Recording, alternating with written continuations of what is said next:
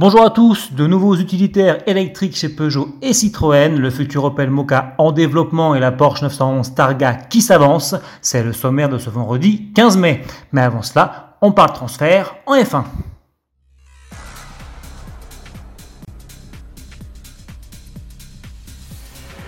Ça bouge en Formule 1.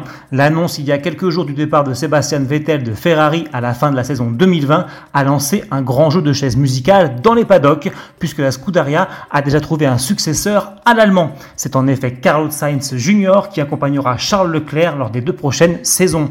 De son côté, McLaren s'est aussi très vite retourné pour remplacer le jeune pilote espagnol et a confié son baquet libre à Daniel Ricciardo. Reste maintenant à savoir qui remplacera l'Australien chez Renault. Les noms de Fernando Alonso et Sébastien Vettel sont notamment évoqués. Affaire à suivre. Sans transition, on file chez PSA qui vient de dévoiler deux nouveaux utilitaires électriques d'un coup, les versions zéro émission des Citroën Jumpy et Peugeot Expert, baptisés respectivement e-Jumpy et e-Expert. Évidemment, la technique est commune aux deux véhicules et on retrouve sous les capots le même moteur de 136 chevaux, la vitesse étant à chaque fois limitée à 130 km h Pour le reste, trois dimensions sont au programme pour une longueur comprise entre 4,60 m et 5,30 m. On retrouve aussi deux packs de batteries 50 ou 75 kWh pour une autonomie annoncée jusqu'à 330 km.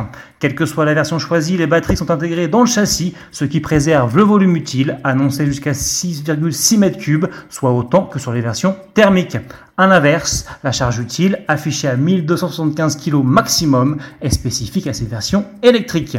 Les prix des Citroën e-Jumpy et Peugeot e-Expert n'ont pas encore été annoncés, mais leur arrivée en concession est prévue pour le second semestre 2020.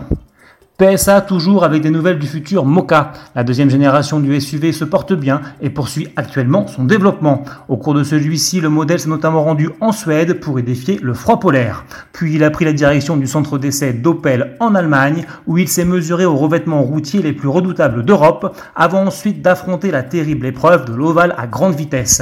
Et tout cela n'est qu'un début car les tests se poursuivront encore jusqu'à l'été en vue d'une mise en production en fin d'année et d'un lancement en 2021.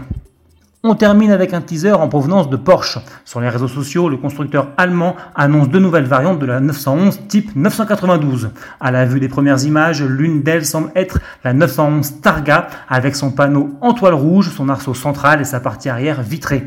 L'autre serait, dit-on, une édition limitée du célèbre coupé. Confirmation attendue le 18 mai. D'ici là, bon week-end. Salut